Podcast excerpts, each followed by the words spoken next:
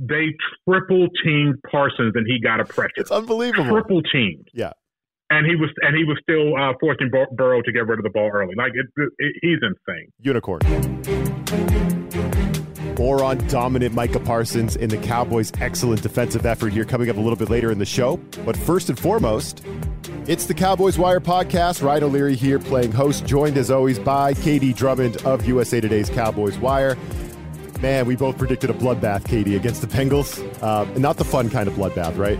Uh, I told my mom to take the Bengals in her survivor pool, uh, but we were wrong. We were wrong. We got to we got to admit defeat here. The Cowboys defense comes alive. The Bengals are just an absolute mess, just like they were in Week One. And all Cooper Rush does is win. You know, do I have that covered pretty well, KD? Yeah, see, what had happened was, uh, sorry, Mrs. O'Leary. I Yeah. apologize Sorry, Mom. for how I steered a lot of people wrong last week. Um, yeah, that is just pretty, pretty amazing. I, I am very proud of the effort that the Cowboys put forward. I did not think they had that in them. Um, I did speak about the fact that you know the season's not over. Don't don't you know mail the season in. Yes. Uh, but I did not expect it to turn around this quickly. Uh, you know, kudos to the team. Kudos, obviously, to Cooper Rush first and foremost. Uh, kudos to Kellen Moore uh, for you know getting himself straightened out. Uh, kudos to the defense for continuing to prove that they are an elite unit, even without the turnovers. They are shutting down uh, quality offenses over the first two weeks. Uh, yeah, so so pretty exciting to see the Cowboys bounce back the way that they did. Um, I did give a little bit of a warning that I thought a lot of the issue was that the Cowboys felt that they were capable of rolling into this season without Dak Prescott having any time to work with this young group of receivers uh, over the preseason like they did uh, the previous year. You know, the previous year you had Amari Cooper, CeeDee Lamb, Michael Gallup, all of them ready to go in week one. And there wasn't necessarily a need for Prescott to work out the rhythm and the timing with those guys because he's worked with them for years. That was not the case, and that was clearly an issue in week one.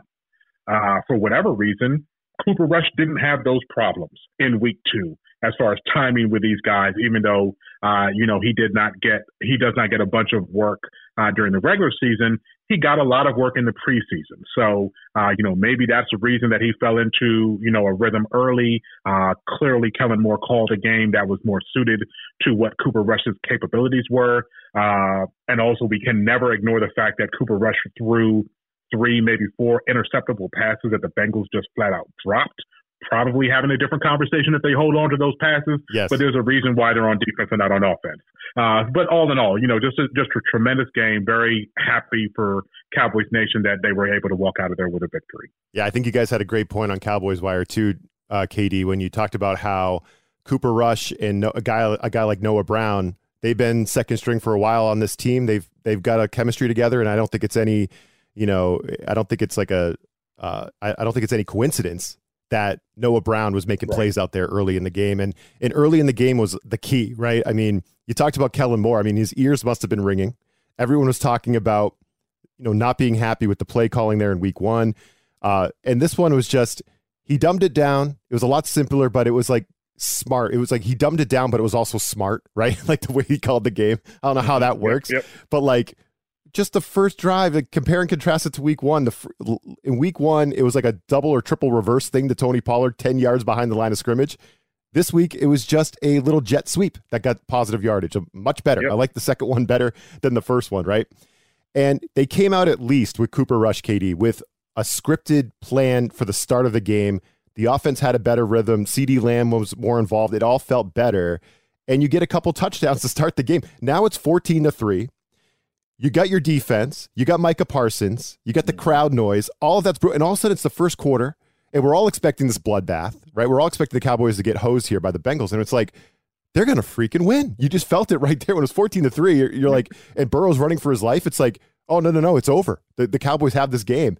Uh, now I know it got tight at the end, but I thought the beginning of that game was the key. And the fourth and two, right from inside your own 45, KD. What a statement by the coaches to say, stay on Yep. the field. Because even when when the incompletion to CeeDee's feet on third down, CeeDee was like walking off the field. It's like, let's go punt. And the coach said, no, no, no, get on the field. We're gonna we're gonna go for it. What do you think of that decision? Yep. And and just maybe that start of the game for the offense and how big that was. I love it. I've always said that Mike McCarthy's talent is in his psychological management of the team. I mean, he doesn't call plays, Uh, he lets, you know, Kellen Moore call all the plays. He doesn't get involved in the defense. He is the true definition of a walk around coach where he is more worried about the mentality of the team, which is why I put so much on him when he said that his team seemed nervous in the playoff loss to San Francisco. Like, that's your job. The psychology of it is your job.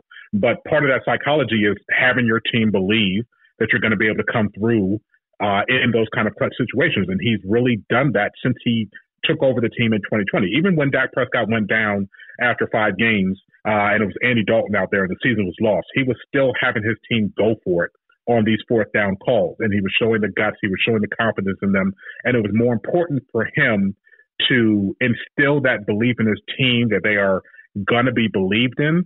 Uh, and, and that's important, you know, having your boss believe in you and tell you that he thinks you can do it as opposed to not showing confidence and, you know, a lot of people will say, okay, well, if you go for it, are you saying that you don't have confidence in your defense, you know, to be able to make the stop? But I, I think it's more about empowering your team, whoever is on the field, to go out there and make a play. And he did that, and they came through.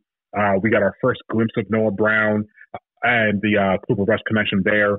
They came through on the fourth down. They came through on the third down. They came through on the touchdown later in the game. And we saw what everybody had been talking about throughout training camp that Brown just came in as a much different receiver in 2022.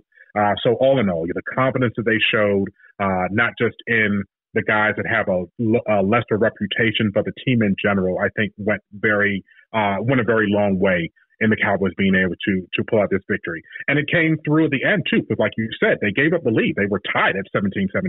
They had to make a defensive stand in order to keep the game tied, and then they had to go out there and win the game with a game-winning drive. That uh, Brett Maher kicked his second 50-plus uh, yard field goal of the game, third of the season, three for three from 50-plus yards.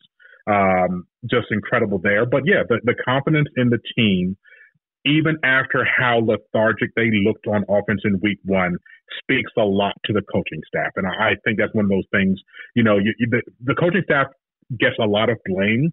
They don't necessarily get the credit for things like that. And I think they should. I thought it was a big moment going for that. And then Cooper Rush, just he's a cool cookie, man. You forget you the game starts and you're like, eh, Cooper Rush is okay in there. You know, it's, it's nothing spectacular, but he's fine. And I mean, that was a bullet to uh, to Brown for the first down and they scored the touchdown. And the Cowboys, KD, they'd been the only team in the NFL without a touchdown, so they finally they finally got that thing off their off their back.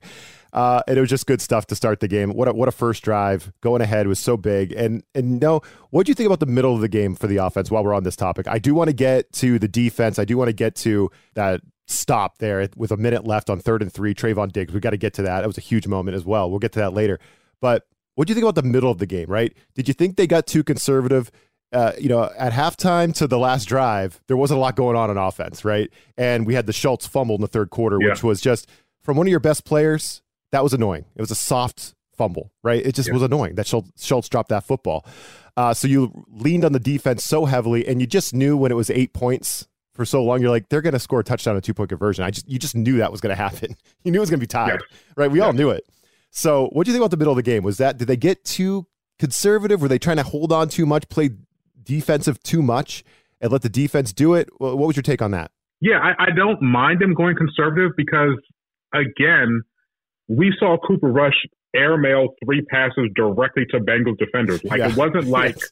you know he was setting the world on fire and just completing these passes through you know needle eyes and uh, and, and, making us forget who Dak Prescott was. No, Cooper Rush is who Cooper Rush was, and that you know we appreciate what he's done.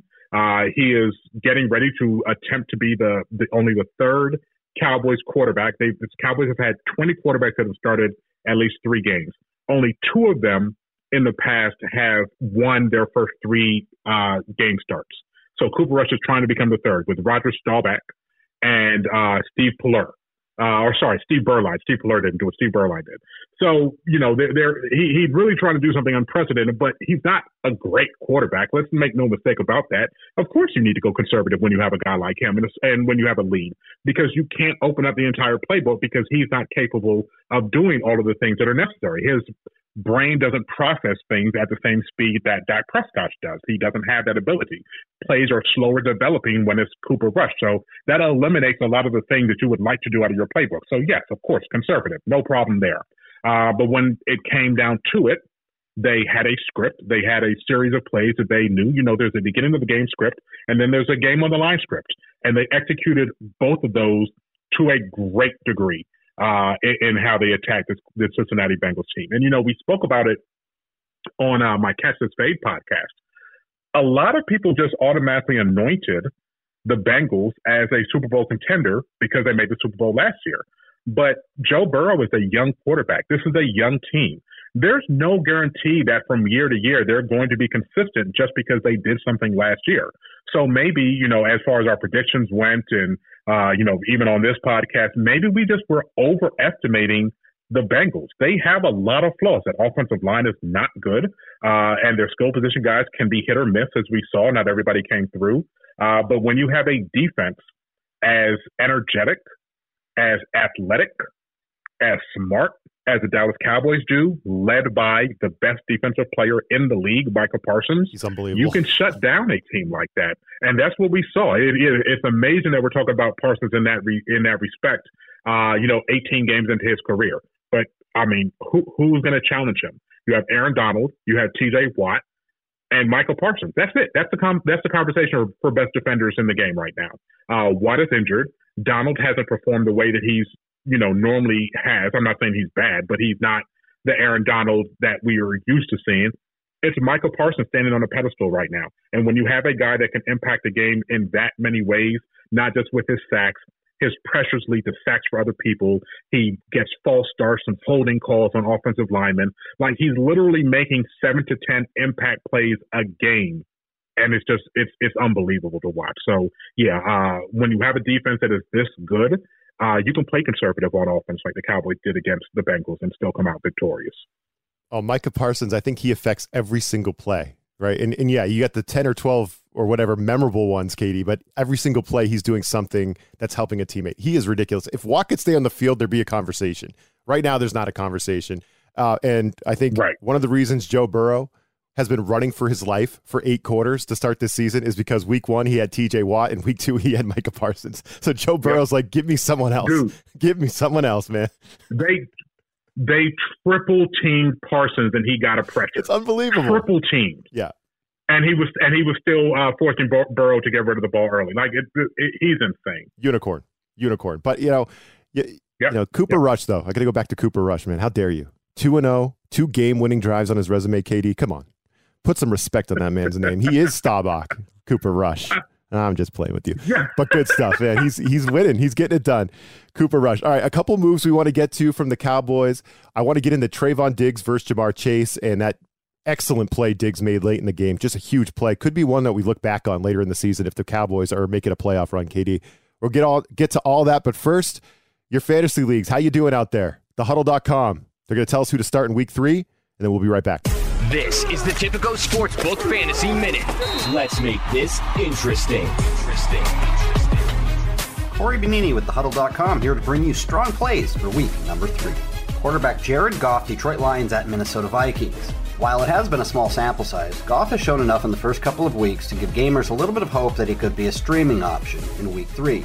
He has six touchdown passes versus just one interception and is coming off a QB6 finish a week ago. And there's a pretty good shot at a multi touchdown effort from Goff, and don't be shocked if he approaches 300 yards. Indianapolis Colts running back Nyheim Hines versus the Kansas City Chiefs. If the Chiefs can hang points early and force Indy to abandon the running game, this could be a big week for Hines through the air. Despite what we've seen through two games, we're inclined to give Indy a little more credit, especially if star linebacker Shaquille Leonard can get back into the mix. There's even more upside for Hines if wide receiver Michael Pittman Jr. isn't available once more. Either way, Kansas City has given up the most receptions and the third highest yardage outputs to running backs through the air this season. Hines is a reasonable PPR play out of the flex spot. Wide receiver Jakobi Meyers, Patriots versus Ravens. The favorite target of quarterback Mac Jones has a fine matchup ahead, and that's not an overreaction to what Miami did to Baltimore in week 2.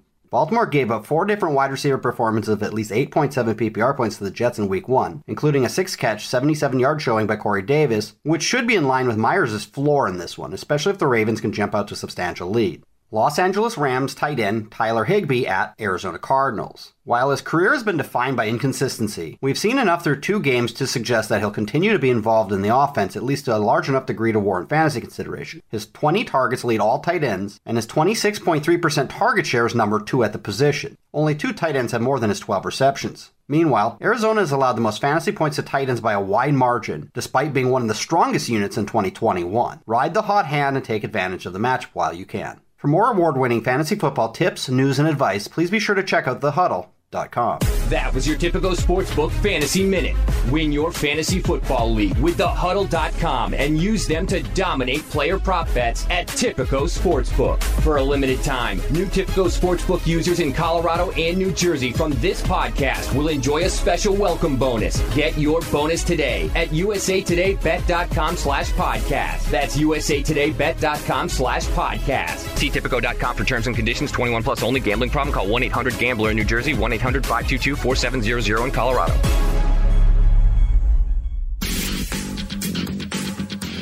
All right, a couple roster moves to uh, discuss, KD. Let's let's get your take on this. Some stuff that uh, you guys are writing about on Cowboys Wire as we speak.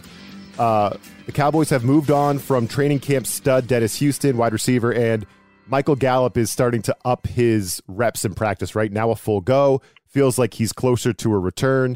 We talked last week how the Cowboys, before he even had surgery, were telling us he'd be ready for week one.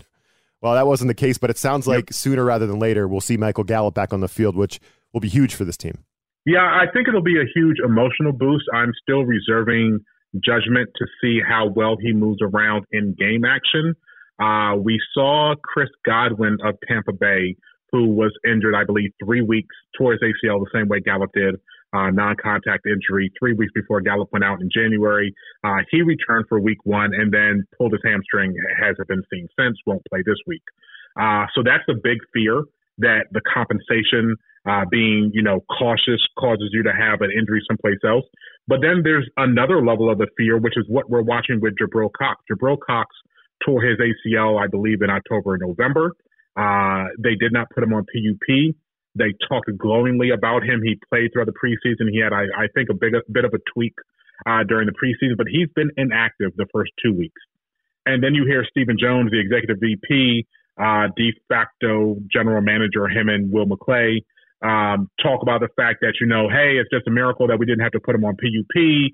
Uh, we weren't expecting much of that. And they're really downplaying the fact that they, you know, they try to pass it off as a Jabril Cox was going to be ready to play the season. So my question is, why are they touting Michael Gallup's return as a shoe in? We're getting, you know, some level of elite Michael Gallup receiver back when you have another example of a guy who A is younger, less wear and tear on his body, Cox versus Gallup, who's been in the league since 20, uh, since 2018.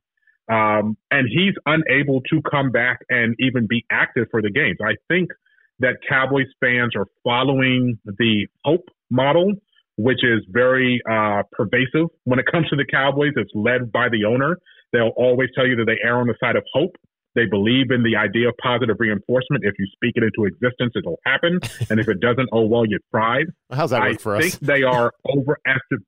Yeah, I mean, it, well, I mean, hey, it worked for Jerry Jones. His, his company is now worth, you know, eight to ten billion dollars. So, you know, it, it's true. worked out very well for him. There's a reason why he believes that. Uh, but uh, you know, on a on a micro level, uh, of individual players, it doesn't always work out that way. And we've and we've often seen the Cowboys err on the side of uh, you know uh, of not enough caution when it comes to injuries and predicting guys will be back. So uh, all that is to say, I'm very excited to hear that Michael Gallup is a full go.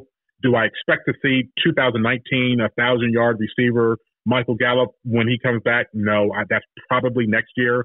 Uh, will he help?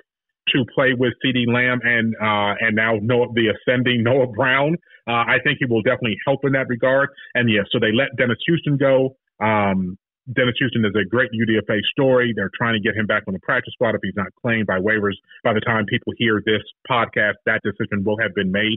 Uh, but right now, as we're recording on Wednesday afternoon, uh, we have not heard whether or not he was awarded to another team or not, or whether he's going to be able to return to the practice squad. But yeah, that move to release him seems to be indicative of the idea that Gallup is going to play on Monday night against the Giants. Yeah, that ascending Noah Brown, KD, is taking up a spot on my dynasty fantasy roster. So I'm just I'm just starting to think, should I put Noah oh, Brown in there? He keeps on producing on my bench. It's like getting annoying. I mean, I have to, my, I have to, I have to sit somebody good for him, but it's like, should I put him in? I, I would play Brown above Gallup for sure. Yeah. And I would probably, if you're if you're running three wides in a flex, yep. I don't see a problem with putting Brown in there. I mean, he he's going to be he's going to have some Cooper Rush magic. Uh, I think the Giants' defense is a little bit better than they have been in recent years. Um, I mean, their offense is still trash. Uh, it's still Daniel Jones under center, but yep. I, I I think that they're they're improving a little bit when it comes to defense. So I don't know, uh, you know, whether or not it's going to be an offensive explosion from Cooper Rush, but you know, he plays well at night. You know, he played well against Minnesota in that game. Yes, so sir. we're we're hopeful to see that, uh, you know, that that he's going to come through again. I think that was another one I was wrong about. I think I bet on the Vikings that day on my on my phone. Got the app out. Bet bet on the Vikings. Oh, Cooper God. Rush burning me. I'm I'm all I'm all in on Cooper Rush. If you can't tell, um, I want to talk about the defense a little bit more. Trevon Diggs versus Ja'Marr Chase, KD. How how much did you enjoy that confrontation on Sunday? Uh, rewatching the game and just watching those two go head to head, it was fun. I thought Diggs was one of the stars of the game. Now I know the pass rush was probably the star of the game because I think it all started with that. That helped the coverage, no doubt about it. But Chase only being limited to 10.8 yards per reception is really good. I think the only way the Bengals are going to win that game and get back in it is if Burrow could weasel his way into a long touchdown pass, right? And he kept trying to do it. He's scrambling around, he's looking. Uh, but the Bengals didn't complete a pass beyond 20 yards. That was a big story for Dallas, not letting the Bengals get one big play. Uh, what do you think about Diggs versus Chase? Yeah, I, I, I hope that we're not sponsored by uh, by Pro Football Focus because I'm about to dig in them. Give it to him. Give it the to him. idea, the idea that the Cowboys played the game they did and did not have a single member of their secondary grade above a 70 out of 100 in coverage is idiotic. Diggs had a great Um, game. What's going know, on with that? if- if- he had a great game. They, he he he wasn't matched up with Chase all the time. Chase talked a little bit of trash. It wasn't a lot of trash. He said that he's not technically sound, great athlete, very quick, but he said basically that you know tech technique wise, I should be able to beat him. But they didn't put Ja'Marr Chase on Trevon Diggs to let him prove his worth. Trevon Diggs does not travel. He stays on one side of the field. If you want that matchup, you know where to find him. But they did not go to find him. He, they ended up saying two catches, 14 yards uh, by Chase when he was covered by Diggs. Diggs uh, gave up a couple catches to Higgins, including a offensive pass interference that went without being called on the Bengals' lone touchdown drive.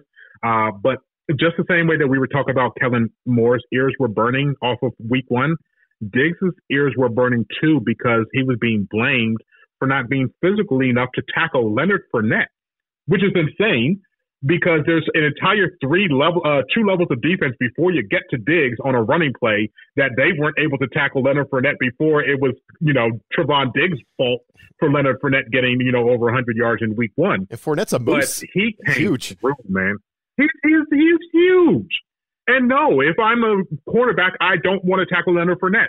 I weigh a lot. I'm not going to say what that number is, but I weigh a lot, and I don't want to tackle Leonard Fournette. Hell no. so much less a guy that's a cornerback, uh, you know, who's used to tackling receivers. So Diggs came through when it came down to it. He had the last two tackles of the game. Uh, the the second down tackle to me was uh, not as impressive, but impressive in that he made an open field tackle where if he had let the guy go, the guy is probably going to get a first down on the second down reception. And then on the third down reception where he made the tackle for the loss, uh, that was just incredible. It was, it was, I mean, lights out. The microphones were out. There was no communication from the sideline.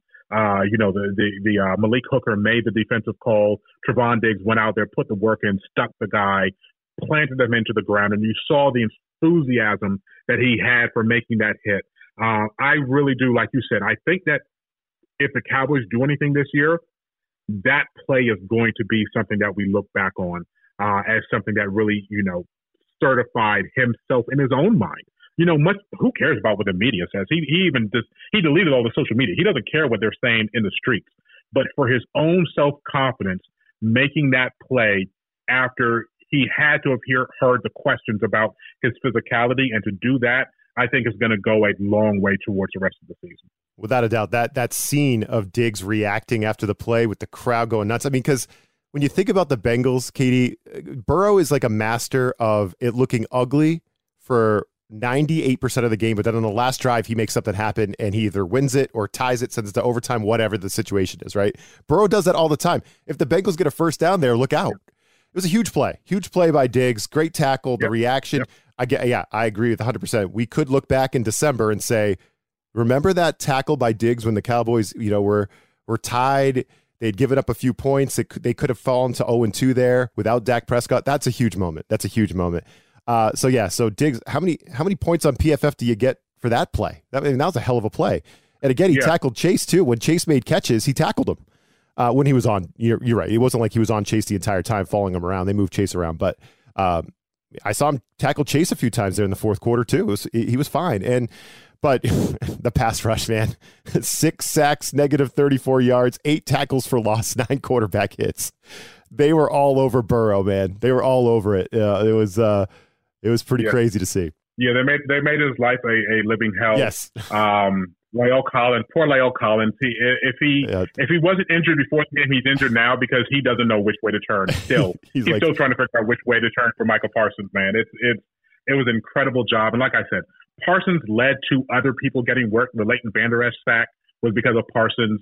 Um, one of the Dante Fowler strip sacks was because of Parsons and the pressure. Uh, he caused a couple false starts. I, am not sure if they had any holding calls on him. I think there might have been one. Uh, but yeah, again, he just affects everybody around him. And then Dorance Armstrong got two sacks. Um, Fowler got his sack. Vander Esch got his sack. It's just an all around effort. And to a man, the Bengals said after the game, that is probably the best pass rush that we're going to see the entire season. Um, and they're just getting started. Like they they had they they were not prepared for Micah Parsons to be a dedicated edge rusher because of the way that they played him in against uh, Tampa Bay, where he really did have the du- the duality role of being an off-ball linebacker and then occasionally being an edge rusher. This one he was dedicated, and that versatility that they had the option to do because Anthony Barr stepped up in this game and was able to take on that second linebacker role and allow Parsons to be on the line of scrimmage pretty much on every play. I think it was 55 out of 59 snaps. He was uh, uh, playing an edge rusher. Uh, that that that flexibility that the defense now has, uh, it's just it's it's it's going to go a long way. I can't wait to see what this team looks like when they start getting the turnovers again because they've done this. They've held Joe Burrow and Tom Brady to two touchdowns 36 total points, only forcing one turnover. So what happens when they start to actually get the turnovers that we're used to seeing? Yeah, and those will come. Those will definitely come. Uh, yeah, just picturing Joe Burrow laying on the trainer's table, being like, "Thank, thank God we're done with that team. Oh God, uh, no, I can't do this anymore. I can't get sacked anymore. Like that can't get hit like this."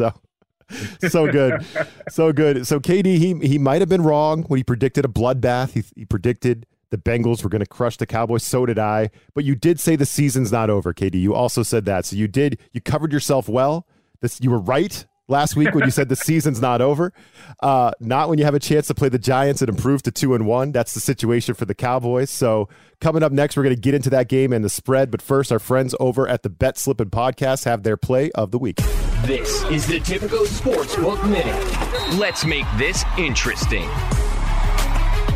Hello, hello. This is Nathan Beatley here with the Bet Slippin' Podcast. I'm here to break down the Packers Bucs as our game of the week. We are using odds provided by Tipico Sportsbook. New users from this podcast will enjoy a special welcome bonus. Terms and conditions apply. 21 plus. See site for details. Get your bonus today at usabet.com/podcast.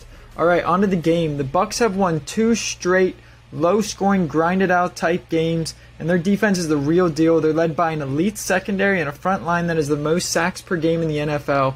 Mike Evans out will open up a favorably priced point for Tom Brady, Leonard Fournette, and a nasty defense.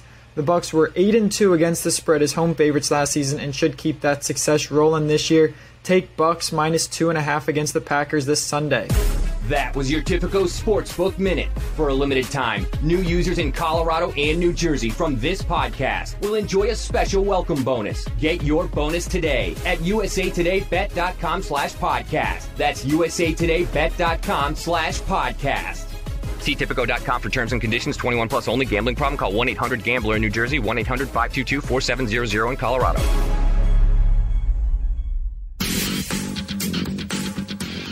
All right, the Tipico Sportsbook lists the Giants as two and a half point betting favorites to beat Cooper Rush of the Cowboys at home and improve to 3 0. Big Blue improving to 3 0 on Monday Night Football at home.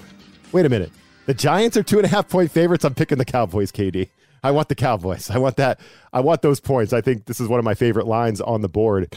Give me your impressions on the new look Giants, right? They've got some swagger with Brian Daboll, but they still have Daniel Jones at quarterback. They still can't score any points.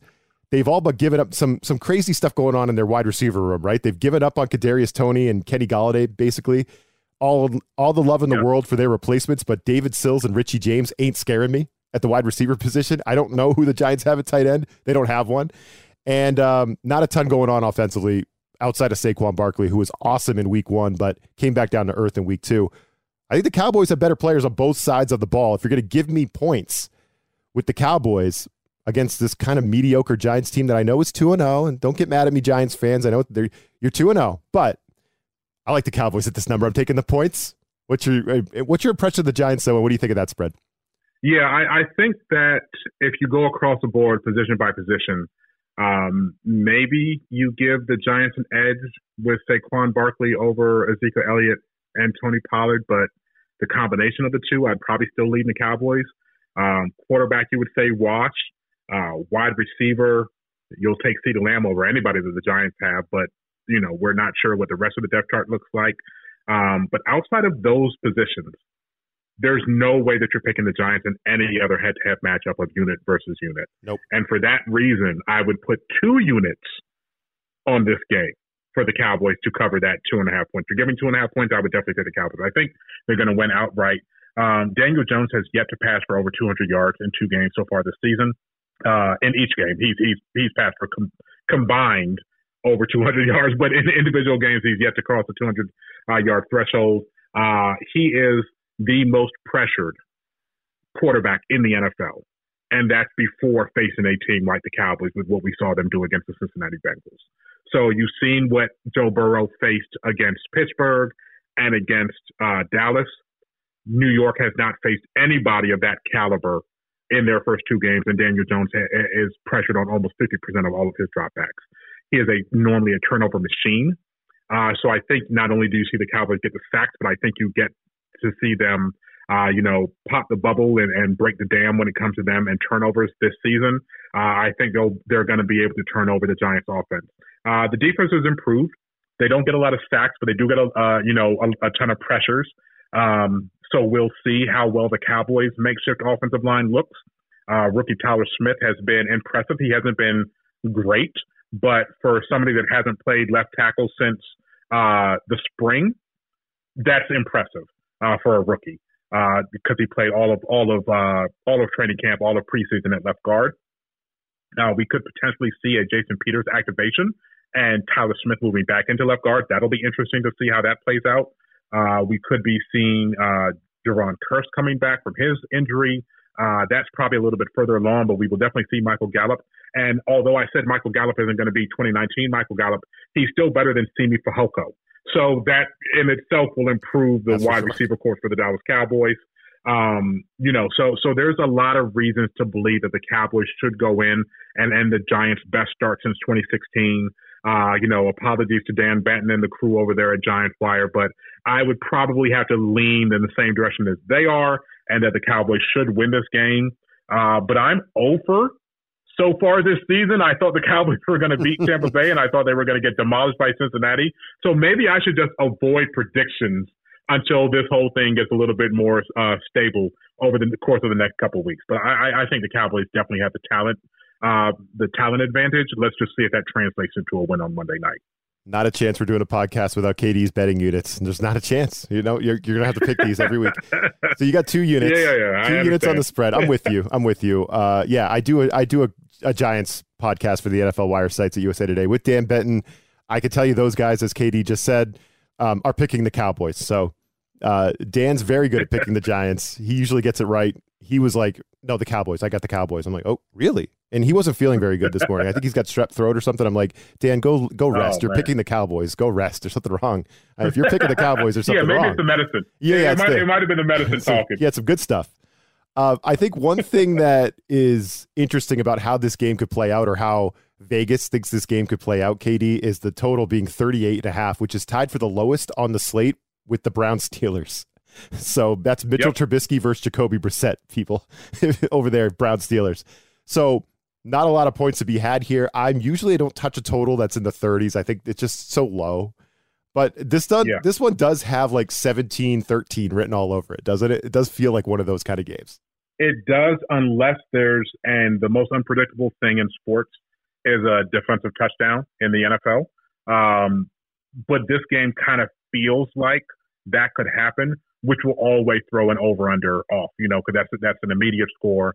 Um, special teams are the same way. KaVontae Turpin had a great 20 yard return. He looked a lot less nervous than he did in the uh, opener against Tampa Bay.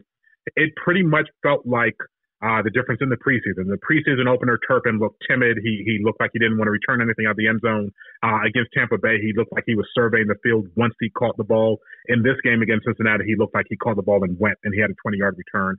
I would not be surprised to see a defensive or a special team score out of the Cowboys in this game because the Giants don't have a good special teams either. So uh, I, I think that they have the advantage there. Uh, if they get that turnover, if they get the crease on a return, I could see them taking it to the house.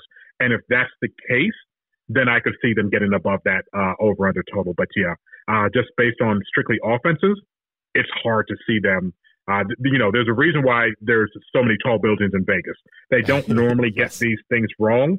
And the way that you feel is, you know, they, they kind of predict how people are going to feel based on how they set the line.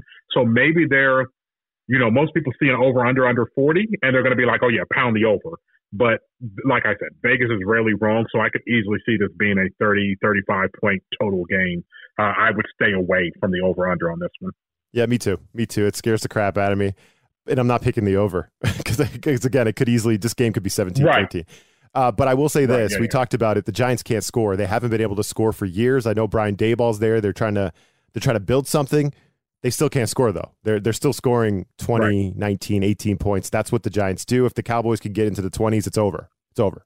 So uh, and and I think the Cowboys have a better chance to get to 20 than the Giants. So yeah, that spread two and a half plus two and a half for the Cowboys. Give me that thing. It's one of my favorite uh, lines on the entire board. So there we go. I don't think we're gonna get in too much trouble with those picks, KD. Right? Um, that's better. That's better. And hey, if they win this ball game, you're two and one. Dak Prescott's that closer to being back and we got a season again. And it's just amazing how things change in seven days, right? It's just that's just football yep. for you. That's the football. That's the roller coaster ride that is the season.